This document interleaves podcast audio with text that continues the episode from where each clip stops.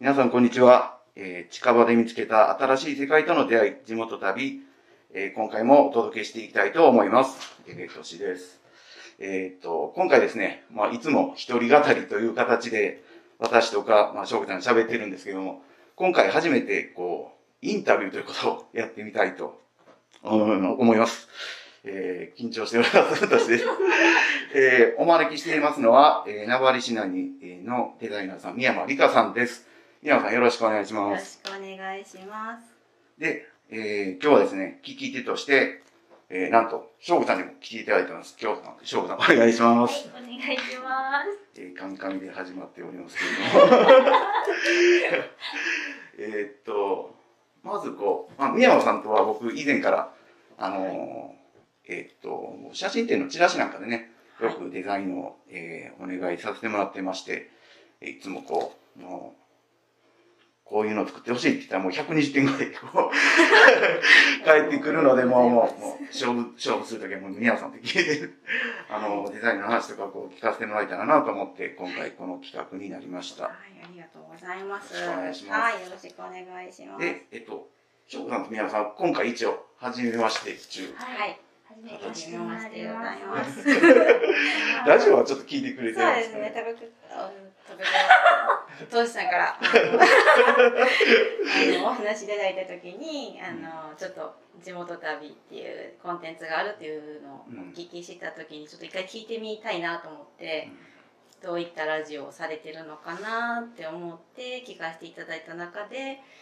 翔子さんの声がめちゃくちゃ可愛くてめちゃくちゃ癒されるので もうぜひあのゲストで来させていただけるっていうねお話やったんでぜひぜひ翔子ちゃんに会いたいなと翔子ちゃんに会いたいですっていうことであのお二人で来ていただきました。はいじゃあ、あの、早速、始めてみましょうか。はい。えー最初にですね、あの、私の方から、えっ、と、宮山さんの簡単なプロフィールを紹介したいと思います。えー、宮山理香さんについて簡単に紹介します。えー三重県名張市出身の宮山理香さんは、美術大学を卒業後、松阪市内のデザイン会社に勤務。えー出産を機に退職した後、自分のペースで仕事をしたいと、名張市内の自宅を拠点にデザイン会社パヌクリエイトを2010年に開業。えー2018年には制作拠点を自宅から吹ヶ丘の共同事務所に移されました。え2021年には屋号をこれまでのマヌクリエイトからリターデザインに変更されています。えー名張市内の事業所のチラシやパンフレットの制作やロゴデザインの提案、商品のパッケージデザイン、行政のパンフレット制作などを請け負っていらっしゃいます。現在は宮山さんのほか、常駐1人、委託ライター3人のスタッフとともに制作に取り組んでおられます。えーまた、えーデザイン業務に従事する傍ら、えー、少年寺の旧ロマンの森の活用を促す森の春風マルシェ、森の秋色フェスタといったイベントの主催や、名張の魅力を発信するナノアのサイト運営、冊子の制作など、地域活性化にも精力的に取り組んでいらっしゃいます。という感じの、えー紹介でした。はい。ちょっと長かったな。りがとうございます。じゃあそんな感じでよろしいですか、はそんな感じでご補ざいます。足よろしいですか？はい、はい。大丈夫です。じゃあ、そしたらここからちょっと、えー、はい。翔子さんの方からちょっとこう、聞き手となって、ちょっと進めていただいてよろしいですかね？はい。改めまして、えー、宮本さん今日はよろしくお願いしま。ます。いつもあの地元旅で、あの町の気になることとかお話しさせていただいているんですけど、あのぜひあの名張のあの人ともお話ししてみたいというのがありまして、今日はあの第一弾のゲストとしてお越しいただいて本当に嬉しく思っております。はい。一人目に呼んでいただいて、とても光栄でございます。楽しざい時間にできたらと思っております。はい、よろしくお願いします。はい。じはいゃあちょっとこちらからお伺いしたいことですが、えっと三山さんあの今デザイン会社をされているということで、デザインを仕事にしようと思ったきっかけっていうのはどんなところだったんでしょうか？とそうもともと子供の頃から、うん、絵が好き絵を描くのが好きで、絵ばっかり描いてる子で絵ばっかり描きすぎて怒られてるみたいな。勉強しなさいみたいな。絵ばっかり描いてるんじゃないっていう感じで。それぐらいもう絵を描くことと小説を読むことに没頭しているような子供だったんですけど、えっと、絵が好きで描き続けてて中学生の時に、えっと、高校進学はいどこに進学しようかってなった時に中学校の美術の先生当時の美術の先生があのすごく絵が上手だから絵を描きたいんだったらこんな学校があるよっていうふうに紹介してくださった学校があってそこが美術コースが2年生からある普通1年生の時は普通科なんですけど2年生から美術コースと理系と文系に分かれるっていう高校を紹介してくださってでそこに進学したんですね。で,、えー、とでそのままその流れで芸大に就職あの進学してなんですけど、まあ、高校では絵画とかデザインとか彫刻建築へまあなんかー全ての基礎幅となる。ところ美術のコースでもう全ての基礎を勉強してでその中で一番自分自身が楽しいな面白いなって思ったのがデザインっていうか水彩、まあ、ポスターカラーとかであの自分が想像したものをはい。絵にするみたいなデザインっていうジャンルのえっと何デザインだったのかな？でもまあデザインっていうビジュアルデザインみたいな感じの、えっと、ジャンルのコース？コースっていうかそういうのが一番楽しかったので大学では、えっと、産業デザイン学科のビジュアルデザインコースっていうのがある大学に進学して、えっと、ビジュアルデザインとかを主に勉強してたんですけど、まあ、その中に色彩学とかマーケティング概論とか、なんかそういった授業もあって、でそのいろんな授業がある中の一つにマッキントッシュでうん当時 Mac ってまだ普通の白いパソコンやったんですよ。マッキマッキがまだ白いパソコンでまだリンゴのマークも虹の色しててそうまだ iMac とかあのスケルトンの Mac とかもない時代で、95年なので。そうでその Mac との出会いとあとアドバタイジングっていう授業があったんですけどそのお客さんの広告を制作してみましょうみたいな授業があってでそこがバシッときたんですね。一番面白いっていろいろやってきた中でこのアドバタイジングの授業が一番面白いなってなってでそこから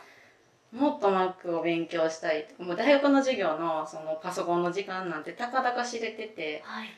前期だけとかあ1年生の前期で終わりみたいなとか。であと次受けようと思ったらその当時でねえー、と3年生の後期にもう一回あるだけとかそんなんやったんですよ。少しなんですね。めっちゃちょっとしかなくてでもうめっちゃこの Mac でのデザインやりたいなって思ったので、そのまま専門学校に、えー、そうなんですね。学校行きながら専門学校にあ通ってでデザインの勉強をしてっていう感じで学校では手で書くことを主にやっていたので、はい。パソコンの授業もなかったので、パソコンで広告を作るっていうところにすごく惹かれて、専門学校で技術を習得してそのまま就職活動っていう感じでしたね。すごいですね。いろいろ試された中でもこれが面白いっていうのそうですね。ううん。まあ、ただね美術の大学に行ってじゃあ自分が就職する時に何を選ぶかってそれまでは学校の先生になりたかったので教職課程ももちろん取ってってはい教員免許も持ってるんですけどあの学芸員のね資格とかも取ったりとかしていろいろ持ってるんですけどでも一番面白かったのがなんかデザインだパソコンとデザインだったんですよ。うん、まだ当時そういうところが少なかったのもあってはい。一家に一台パソコンっていうような時代でもなかったので、うん、ですねそんな感じですね。なるほど。はいすごいですね。私ちょっとだけあの、はい。あはい街で手に取った名張カフェのあはい。あの本とかもあの素敵やなって思って前々から見させていただいてたんですけどすごく柔らかくてなんていうか、ほっこりするなって思いながらはい。ありがとうございます。おります。こはい。れも全部そのパソコンでのそうですねパソコンで編集集してその時写真も全部自分で撮らせていただいたので多分もうそれ3年ぐらい前のそうですね。ものなのではい前にいただいたもので、もうどこにもないあ大事にしろ。あの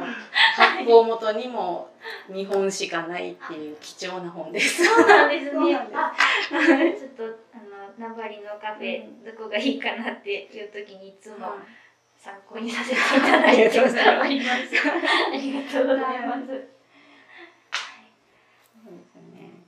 そうなんですね。それであの本格的にデザインをお仕事にされて、そうですねはい。はい。なんでその広告が楽しかったのかなって考えてみたときに、はい。なんか画家だったりとか、まあ、もちろん絵を描く学校に行ってたのでこう自身の作品を作るみたいなはい。ところがあってのなんか自分で課題を決めて自分で表現してっていうのもあったんですけど与えられた課題でっていうのもあって、えっと、もちろん絵を描く勉強をしてるので画家とかアーティストとかっていう道もあったのかもしれないんですけど、画家さんとかアーティストさんっていうのはこう自分の中から湧き出る思想とか理想とか社会的なメッセージとかを自分の表現にして形にして発信していくのがアーティストさんで画家さんだったりとかするのかなって思った時にあの書いたり想像したりとかはするのが好きやけども。あの誰かのためになる何かを作るっていうことの方が楽しくてアドバタイジングっていうところに落ち着いたのかなっていう。なんか人が喜んでくれるのが嬉しいとか、うん、そういったところそういうのがすごい昔から好きだったのでそういう人に喜んでもらいたいっていうのが根底にあるのかなみたいなことをうん。最近感じますね。素敵ですね。はい なんかピカソとかやったらこううん。自分の中から湧き出そうるそう。いうそなんか熱とか思いをこうんう聞いてついていうそう感じそうそうそう。そうじゃなくて。誰かの思いをこううん。形にそうですねしたりとかそういうこと。誰かの代わりに伝えるとか、誰かの代わりにうん届けるとかそういうのがデザインの素敵なところかなって思ったのかなっていう感じがしますね。うん。いつもどういう思いで今お話しいただいただいたかもしれないですけど、はい。あのこんな風に思ってデザインしているとかはい。なんかあの思い込められている部分ってありますか、やっぱあのー自分が担っているのは広告デザインっていう部分なので、はい。やっぱりお客さんが、えー、と伝えたいものがあってお客さんの商品とか目的とかを達成するためにデザインっていう手法を使ってご依頼いただいてると思うので、えー、とそのお客さんが伝えたい人に届けるためには、うん、どうやったらどんな言葉を使ってどんな方法で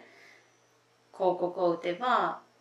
伝えたい人にちゃんと伝わるのかっていうところとかをすごいめっちゃ考えますね。で例えばお客さんが相談に来られて「チラシが作りたいんです」って言ってくださったとして、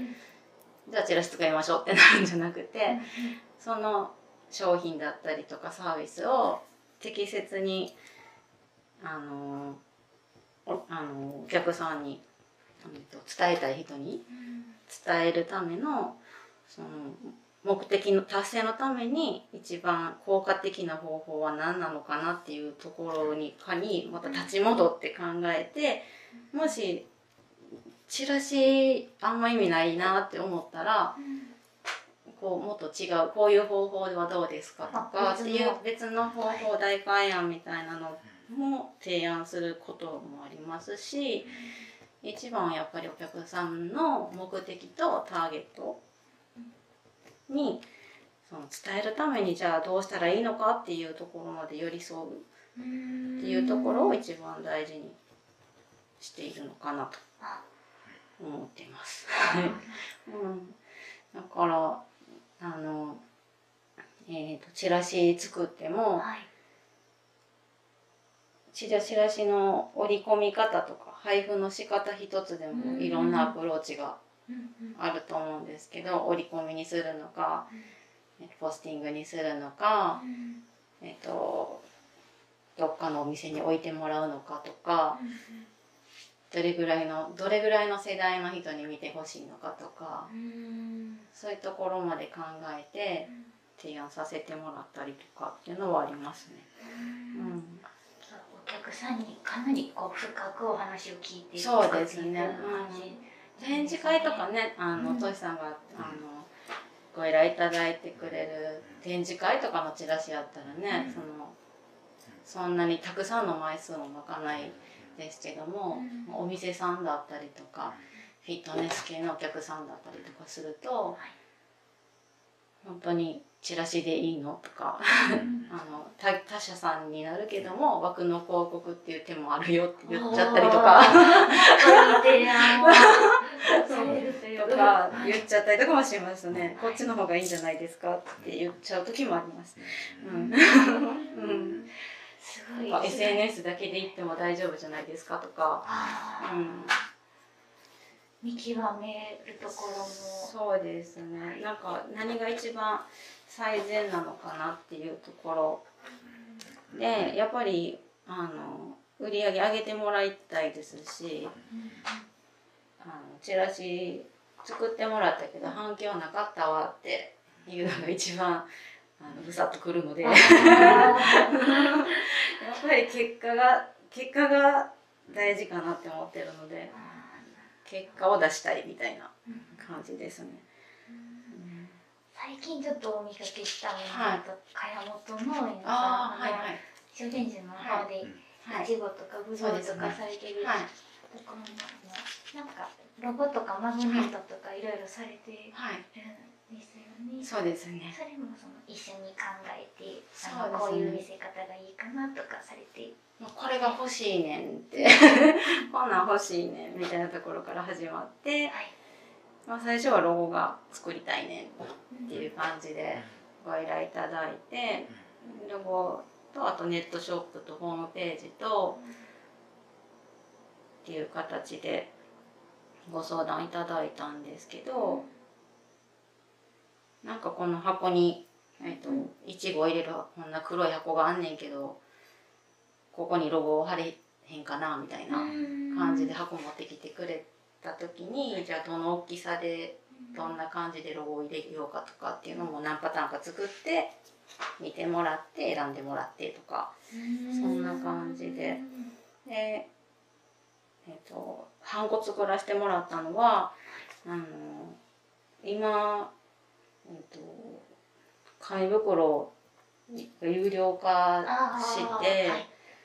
あの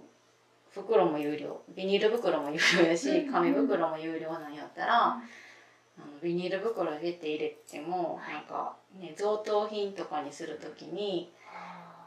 あのやっぱりちゃんとした袋に入ってる方が、お客あの人に渡す時に手土産とかで渡す時にやっぱりイメージが違ってくるので、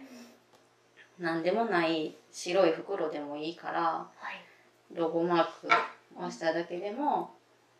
ロゴがしっかりあればブランド化できると思うんででもらってくれた人もそのロゴを見たらあこのお店で買ったんやなっていうのが分かるので、そのスタンプ作りませんかってあの紙袋作るんじゃなくてスタンプにしませんかっていうご提案させてもらったりとかですかね。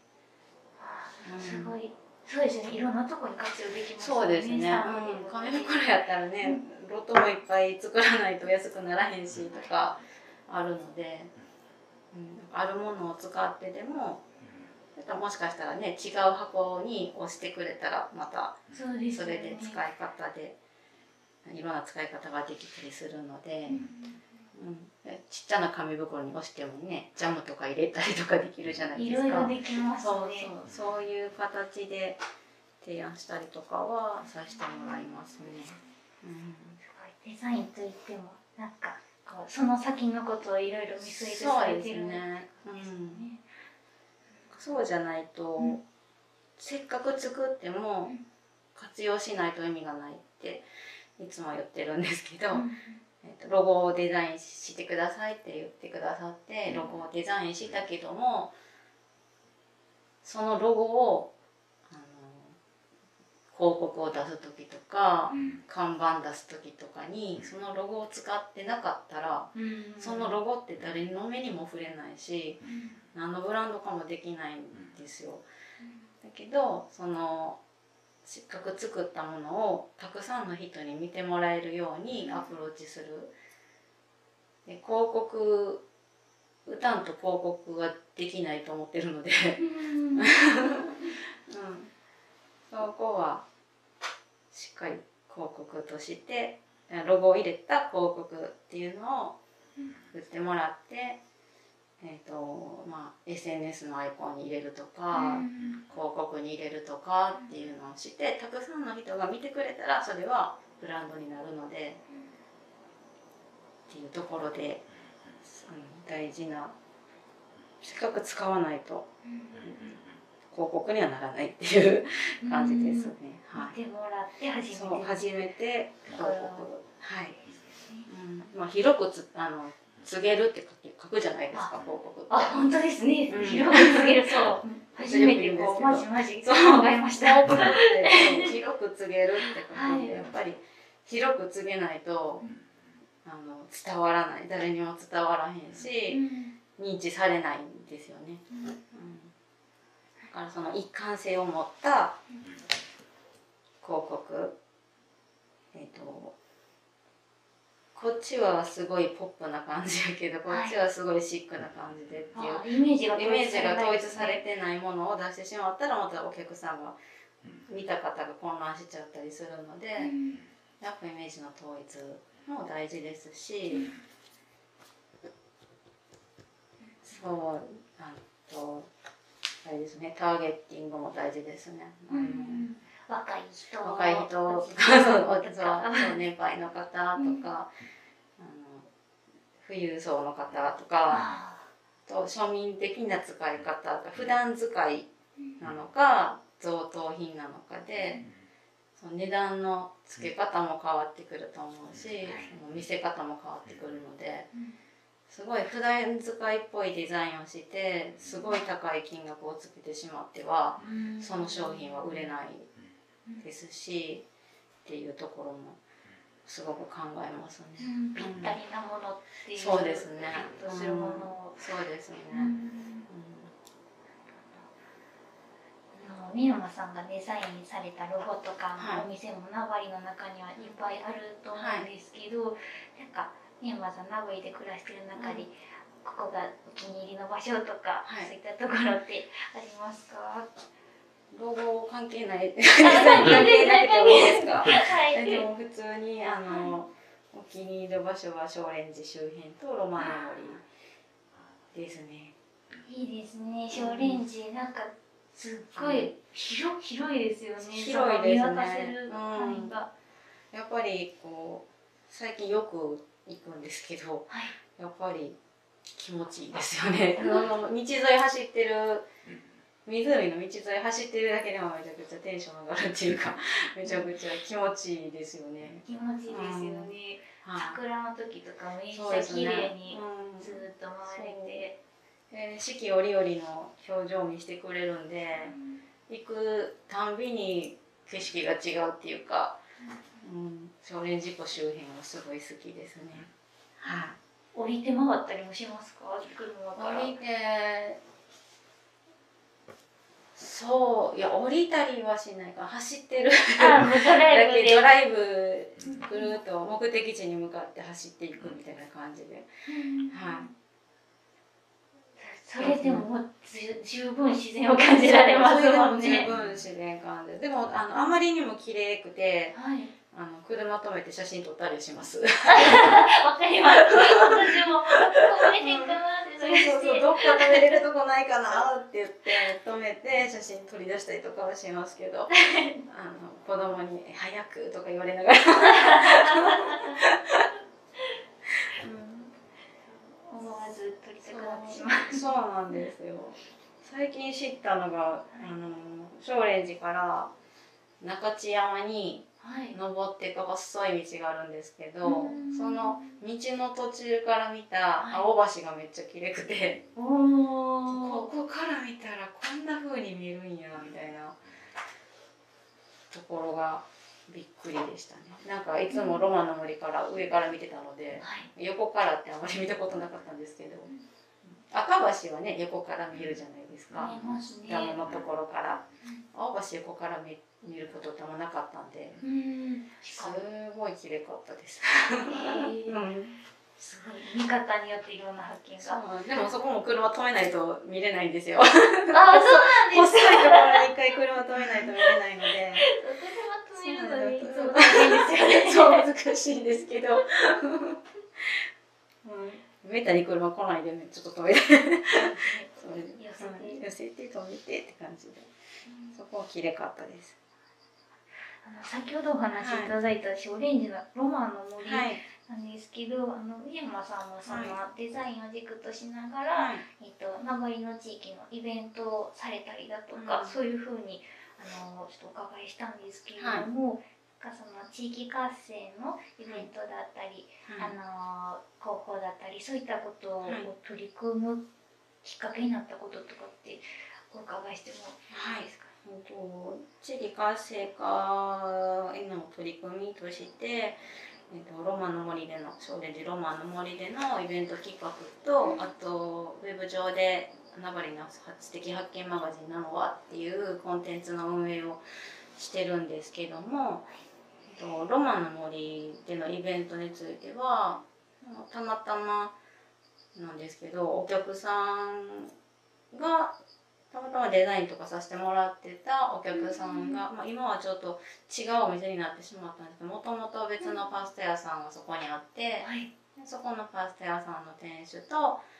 とその工務店隣が工務店だったので工務店さんのお仕事させていただいてたのでその打ち合わせの中からここめっちゃいい場所やからもっと人の集まる場所にしたいなって相談していただいたのがきっかけで、でえっ、ともともと自分も子供の頃キャンプ場としてよく活用してたんです。もともと元キャンプ場の跡地なのであ昔昔そうなんです。子供の頃子供会で来たりとか、もうほんと小学生の時とか中学生の時は桔梗ヶ丘から自転車でロマンの森まであの学校の行事で遠くないです行ったんですけど 誰に言っても同級生みんなそんな「えどっか自転車に行って行ったような気はするけどあれってロマンの森やったんかな」っていうぐらいもあう遠すぎてみんなどこに行ったか分からへん。ー そう1時間ぐらいやどうなんですかね。もう絶対今やって行きたくないですけど。もう本当に桔梗ヶ丘から少蓮寺までみんなで自転車に乗って行ったっていうなんか強烈な鮮明な記憶があってでそのカフェの、えっと、イタリアの方とホーム店さんと知り合ってさそこに行かしてもらった時に「ここや!」みたいな「あれここやん!」みたいな。記憶が一致しそうてそうなんですよでやっぱめっちゃ綺麗かったのを覚えてたしそういうふうにあの相談してくださったのでじゃあここでなんかマルシェみたいなイベントをしてみたらどうもともとちっちゃくはされてたみたいなんですよ。うん。ちっちゃくはされてたんですけどあのもうちょっと違うアプローチでやってみましょうかみたいな感じで始めたのがきっかけで。うんそうするとその当時チラシちょこっとチラシ作ったのとはい。Facebook だけの告知だったんですけどうん本当にもう大渋滞になるぐらいすごいお客さんそうですよが。ね。私もちょっと一度立ち寄ろうとして、すっごい渋滞って見見ました。大渋滞でもうその時ねバスも初めてやからそんな人来ると思ってなくて、うん。そこまで用意してなくて、うんで本当にフェイスブックでしか告知しなかったんですね。それがもう結局100組ぐらいの方がぶわって一気に押し寄せてもうイングルサイドカフェの向こうまで車大渋滞してるみたいな 感じで反対側は青橋ずっと渋滞してるみたいな感じでもうおまわりさん来るし大変で。おまわりさん来るし大変ですごいことになってあでもあのこういうイベントを皆さん求められてるんだなっていうことに気がついたんですよね。あの自然の中でで美味しいものとか手作りなものとかをちょっと見れてあの遠くには行かない人もいてはるじゃないですか。ちょうどゴールデンウィークだったのでゴールデンウィークでもあの名張を出て遠くに行かれる方もいらっしゃればあの地元にずっといてはる人もいてて私なんかあのじあの家族がっていうか親戚がみんな名張にいてるのでゴールデンウィークに里帰りって言っても名張にいてるから名張出ることないですし、まあ、そういう方もたくさんいらっしゃるんだなっていうことに気がついてあと名張に帰ってこられた方、あの里帰りで名張に帰ってこられた大阪の方とか滋賀の方とか。そういう方が結構来てくださってでそういう特別な一日が年に何回かあってもいいのかなっていう形で定期的にやっていったっていう感じなんですけど、まあ、その中でそうですね地域活性化の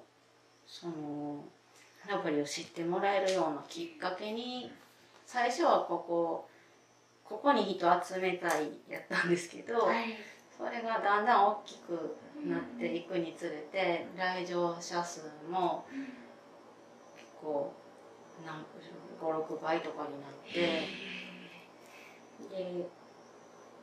たくさんの方が最初は名張フェイスブックだけだったので名張の方だけだったのがすごい近郊都市からもたくさん来てくださるようにそうなんです。なっていってもしかしたらその地域活性化のなんかお手伝いになるのなるのかもしれないなっていうようなその打ち出し方一つでそのイベントのイメージ作り一つでやっぱりそういう価値を付加価値ってつけれるんだなっていうのを、うん。実践で体験させてもらえたっていうような感じですかね。うん、でナノワっていうウェブマガジンについては、はい。えっと、ウェブサイトで名張の魅力を文章と写真で発信していってるサイトなんですけども一番最初にその、えっと、コンテンツの立ち上げにえっとプロジェクトの一員として携わらせてもらったことがきっかけで、うん、今日に至るんですけど。その時に声かけてもらったのがちょうどえっ、と下の子が生まれたぐらいの時で,、で上の子が生まれた時からあの親になって初めて食べるものが体を作ってるっていうふうに切に感じたっていうか食べたもので体体ってできてるんやなって思った時にあのいいもの美味しいもの安心なものを子供には食べさせたいって思ってでじゃあ名張の千葉さんコーナーとかいっぱい、ね、あのありますよね。スーパーにあるじゃないですか。そういったところであの地産地消じゃないけど、まあ、そういう感じであの名張で農作物を作ってる方たちにスポットを当てたあのコンテンツを作りたいねっていうふうに声かけてくださったのでそこがなんかドンピシャだったっていうか分かるみたいなそれしたいみたいな感じで参加させてもらってであのしばらく運用させてもらってであの今はあのうちの会社で運用もさせていただいてるんですけども、最初はそのプロジェクトに参加させてもらったっていうのが一つでやっぱり、えーと、食を通じて、はい、えーと、人のこととか農業のこととかを、えーと、いろんな人に発信していきたいなっていうところで発信させてもらってます。うん、一番身近で大事ですもんね。そうですね。食って大事ですよね。だからもっと農家さんのこととかね、取材させてもらって発信させてもらいたいんですけど、結構皆さんお忙しいのでなかなかねその一番あの映える写真映える時期ってめちゃめちゃ一番忙しい時で、はい、そうなんですよ。そうご迷惑になってしまったりとかもするかなとか思ってなかなか多くのところには行けてないんですけども。でもこんな愛情を持って食べ物を育ててくださってる方たちがいるんだよっていうのを発信していけたらなとかこんな美味しいもの作って提供してくれる人がいるんだよとかそういうものを発信できるコンテンツにしたいっていうのが主軸であとはプラスアルファ移住その、えっと、食とか農とかに通じて、えっと、それをきっかけに名張市に興味を持ってくださった方とかが、名張市をもっと知るようなきっかけになれるようなコンテンツ作りっていうのをしてますね。で今あの新型コロナの影響で、はい、あのなかなか市外に遊びに行けなかったりとかするので、今はライターさんに月1回か2回のペースで名張市の公園特集っていうのをずっと書いてもらってて、で名張市内の公園をひたすら紹介していくっていう企画をしてるんですけど、多分ねあの子供が小さいお家にいてるお母さんたちは。多分行くとこなくて、ね、子供とねお家でずっとっていうのもしんどいと思うんで本当に遊具がある公園だけじゃなくって本当に何でもない、うん、あの森林公園的な ところまでいろいろ紹介させてもらって、うん、あのそれを発信していってるっていう感じでやってますね。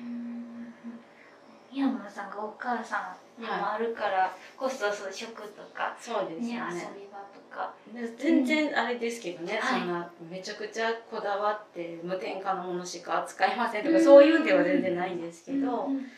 あの美味しいもの美味しくいつも感謝して食べるみたいな 感じで、はい。近くの顔を知った人が作ったものを食べる安心感とか、そうですね。うん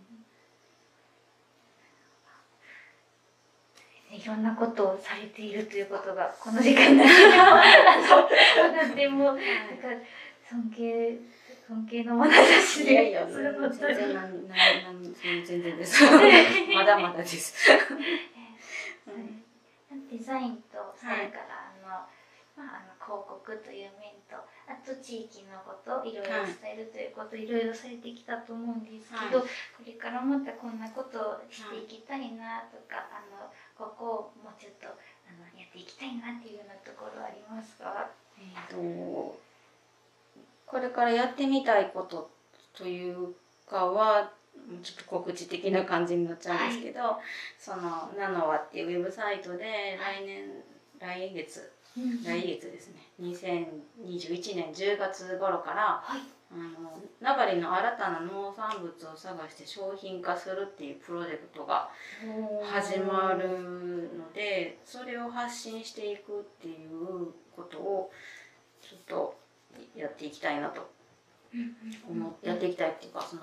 ご依頼を受けているのではい。それをしていくっていうのとあとは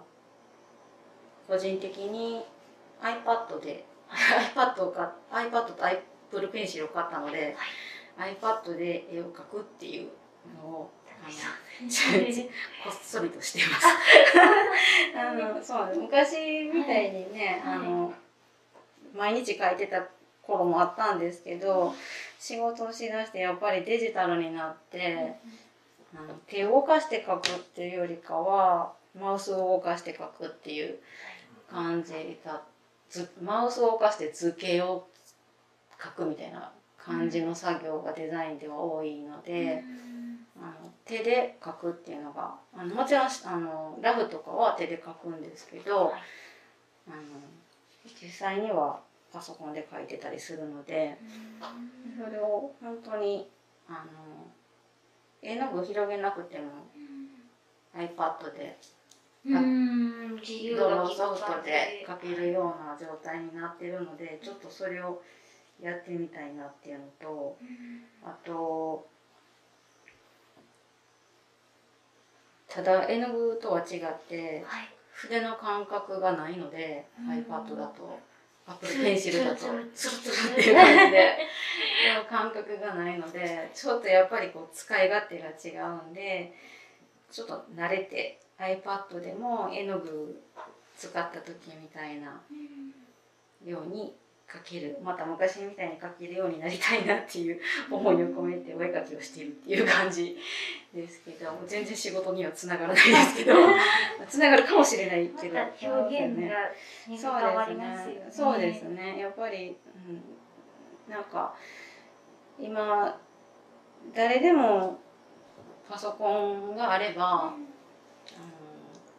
の広告って作ろうと思ったら作れるような時代だと思うんですよ。あの別に専用の私たちが使ってるようなイラストレーターとかフォトショップとかっていうソフトを持ってなくても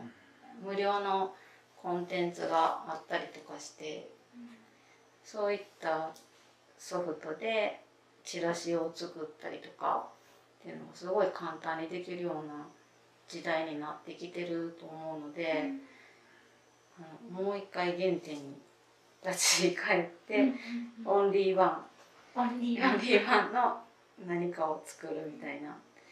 のができたらいいかなっていう。手で描くのってね絶対に同じにはならないでですすしね。手で描けるっていうのはすごくあの貴重なことなのかなって思うので。そんな感じでございます。ありがとうございます。新しい農産物の発見っていうのはすごく楽しみですね。そうです。ねもうある程度何っていうのは実は決まっていてどんな商品を作るかっていうのも決まっていて。でそれを、えー、とお制作過程育てる過程から追いかけてナノボの方で発信していくっていう感じですね。だいぶ面白いあのだいぶだいぶこんなんこんなものが名張にあったんやっていうちょっと私も聞いてびっくりしたので。ちょっとどういう作物を作ってうん何を作ろうとしてるのかっていうのをちょっと注目してもらいたいなと思ってめっちゃ気になりますね。まだ言っていいのかわからないのでちょっとこれ以上はやめときます。はい。10月を楽しみにしております。はい。はい。ありがとうござい。ます。はい。い。ろんなお話を聞かせてい。ただい。て楽しかったあです。りがとうござい。ます。ありがとうござい。ます。えーそうですね。またあの三山さんのデザインも、あの私とかあのはいさんも街の中でいろいろお見かけすることも多いと思いますので、あのいつも応援ししております。ありがとうござい。もっとたくさん、たくさんのデザインが街に溢れるように頑張ります。ありがとうございます。やっぱ嬉しいですよね、はい街の中で自分が作ったものに出会えるっていうのはすごい。この仕事の醍醐味かなって思うのでこれ作ってってこうなんかで。作ってんっていうことはないですけどあのあそれそうやったんやって言ってもらえるのが嬉しいですあ、です。うんうん。知らんかったみたいな最近か、これ、さんのデザインかなって思う、こう、ありますか？づく時ありあますけど。ありますか？嬉しいですそうですねますね。うん、そんな感じですか？ちょっと横で聞いてるおじさん役で。大丈夫ですかこんな感じいやいや、もう、あの、改めてやっぱりこう宮山さんのこう伝えるっていうことをねやっぱりこう一つあのキーワードかなというかそうです伝えねることをこう改めてやっぱり伝えることってこそうですね。う難しいなって思うんですよ。難しいです本当に。伝えてるつもりで伝わったりしてね。だからやそれをこううだからこそこうこういう方がん いてくれないと。伝えるのとあ伝えるのと伝わるのとは違うので伝えても相手に伝わってなかったらうん。そのねどんだけいい商品を作ってても、うんあの買いには来てくれないじゃないですか、うん。まあその辺がすごい難しいところですよね。それをデザインにどう落とし込んでうん。どう気づいてもらってうん。どう購買意欲につなげるかとかそれがすごく難しいですね。うん。もったいないんですよね。せっかくいいものがあってそう。届かない届かないのがもったいないので。本当に。それはどうすれば伝わるかっていうのをやっぱりお客さんと一緒にうん。考えてうん。伝わるように作らせてもらうっていうのが仕事かなって思ってるので。こう、まあ、自分の発信したいこととか、うん。こう大事にしてることとかをこうそういうこうデザインとお仕事をされてる人とこうやり取りとか通じていく中でこう、ね、こう自分自身もこうあんま分かってない 自分のこと分かってない時もあるじゃないですか、そうこうもうそれをこういろんなこう作る過程の中でこう、はい整理とかねできたらこうなんかこうわってこう できた時にあ俺が言ってたこれだみたいな。できるとねまあ一番いいのかなとかも。そうですね。だからそのお客さんがこう抱いてるビジョンがとか、うん。わ漠然としたビジョンとか、うん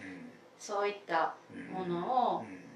お話ししていただいて、それをなんかまとめる係じゃないけど、うんこう なんていうのかな、目的に向かって、出発地点とゴールを決めて、じゃあそれに向かって。じゃあ今何をしたらいいのかっていうのを整理してまとめていく係かなみたいなところがありますね。うん10年後もっとたくさんの人に知ってもらいたいとか5年後うん。